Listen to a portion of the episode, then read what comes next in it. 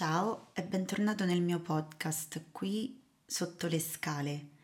Oggi parleremo di cura dell'infelicità.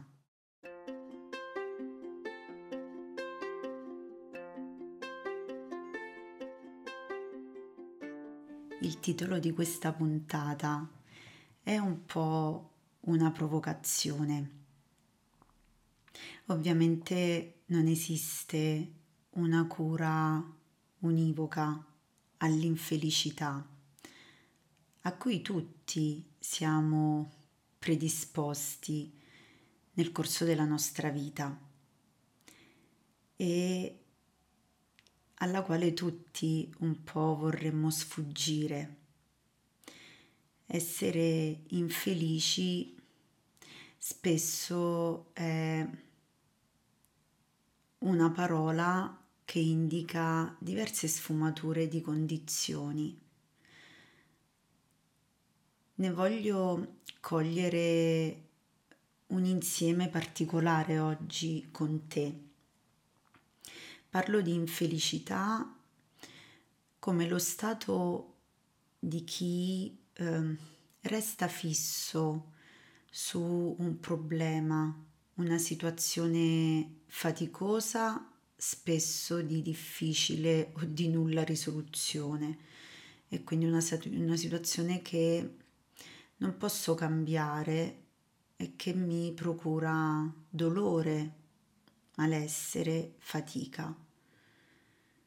E la condizione di questo stato è proprio la massima concentrazione sul problema e sulla fatica è come se io passassi tutto il giorno a guardare dando la mia totale attenzione a quella situazione difficile. E spesso questo stato che tutti noi, penso, no, abbiamo sperimentato, e l'ho sperimentato in occasione di un fallimento eh, nella fine di una relazione, ehm, quando mi aspettavo qualcosa e poi gli eventi hanno preso una piega spiacevole per me.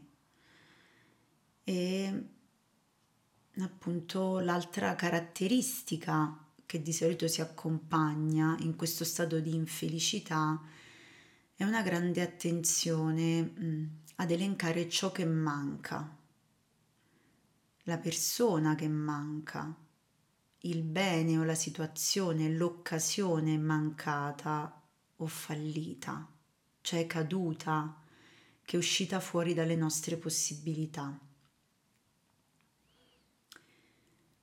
Come si può eh, in qualche modo riemergere da questo stato di malessere che poi si riferisce ad una situazione della nostra vita e rischia di inquinare tutte le altre situazioni, tutti gli altri ambiti di vita. E quindi noi poi siamo infelici in tutto il resto della nostra giornata, della nostra settimana portiamo un po' quel problema a eh, contatto con le altre sfere vitali. I tre rimedi che vi propongo oggi sono, non sono tre compresse da mandare giù, ma sono tre scelte eh, di comportamento, di atteggiamento prima di tutto interiore e poi di agito verso gli altri e verso se stessi. Il primo rimedio è la compassione. Compatire significa, voi sapete, soffrire con.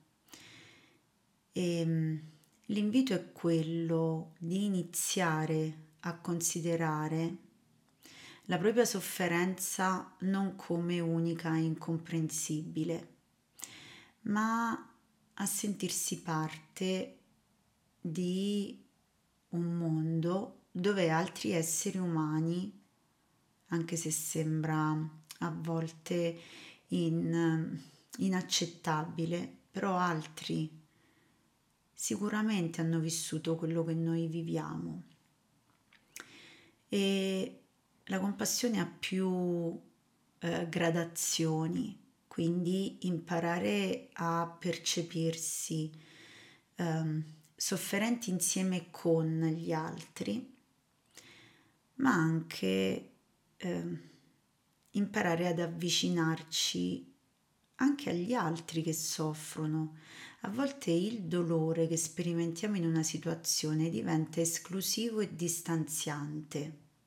È come se il mondo non ci deve toccare perché siamo troppo feriti, troppo distrutti da quello che ci è capitato. Eppure questa distanza diventa la prerogativa dell'impossibilità proprio di superarlo quel dolore e ci rende ancora più attaccati, quasi, no? affezionati al nostro eh, stato di infelicità. È un passaggio, è un cammino ovviamente quello che, che vi sto proponendo. L'altra parte della compassione è imparare a sentire come sente l'altro, che è un po' l'empatia. Alla base della compassione c'è l'empatia, la capacità di cogliere l'emozione dell'altro e in più nella compassione c'è la capacità di desiderare il bene vero dell'altro, la felicità piena dell'altro. È un amore a 360 gradi. Ovviamente se non so fare, non inizio ad assumere un atteggiamento di compassione con me sarà difficile che io riuscirò a farlo con gli altri.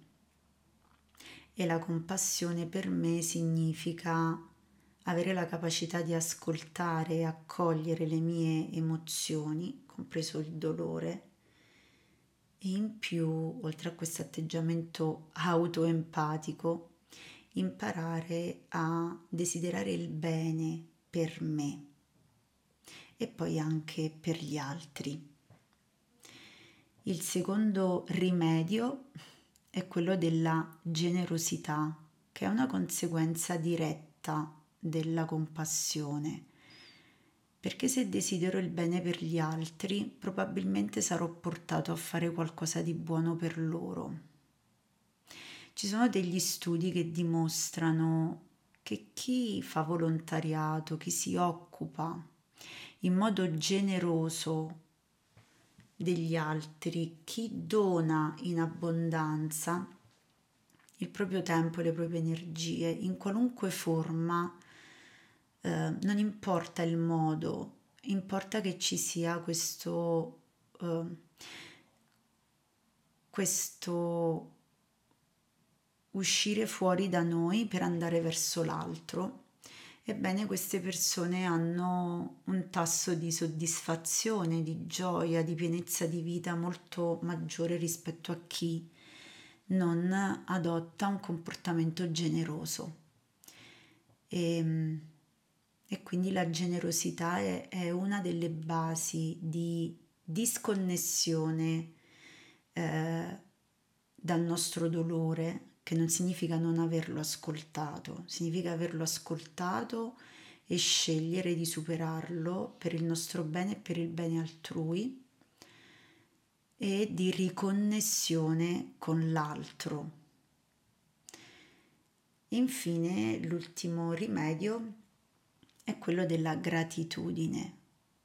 Perché se quando siamo infelici tendiamo a concentrarci esclusivamente su quello che manca, essere grati significa portare l'attenzione a quello che abbiamo, onorando quello che c'è e riconoscendo che non tutto è creato da noi, ma che molto di quello che viviamo, a iniziare dalla vita in sé, è data, donata da qualcosa, da qualcuno. E quindi questo atteggiamento della gratitudine è qualcosa che ci costringe in qualche modo a lasciar stare quello che ci manca e concentrarci e poter essere grati. Sapete, è difficile essere grati e non fare un sorriso. La gratitudine produce di per sé un senso di pienezza. È una pratica. Anzi, questi tre rimedi sono tre pratiche. Um, cioè sono tre atteggiamenti da nutrire e da, eh, a cui ci possiamo attenzionare, che possiamo coltivare e che siamo chiamati a fare se vogliamo um, uscire gradualmente da uno stato di infelicità che rischia di diventare perenne eh, se non facciamo niente per il nostro dolore, per la nostra fatica, per la nostra infelicità, essa non passerà in modo automatico o forse passerà perché accadranno delle cose positive che non dipendono da noi. E um, ultimamente ho letto un libro che si intitola Fortunati si diventa, una fiaba, un piccolo libricino. ecco, se noi pensiamo che la fortuna venga a liberarci dall'infelicità, bene, ci sbagliamo, perché durerà poco. Invece siamo chiamati a creare la fortuna e a creare la gioia e per farlo è necessario praticare compassione, praticare generosità e praticare gratitudine, un passo alla volta. Buona pratica.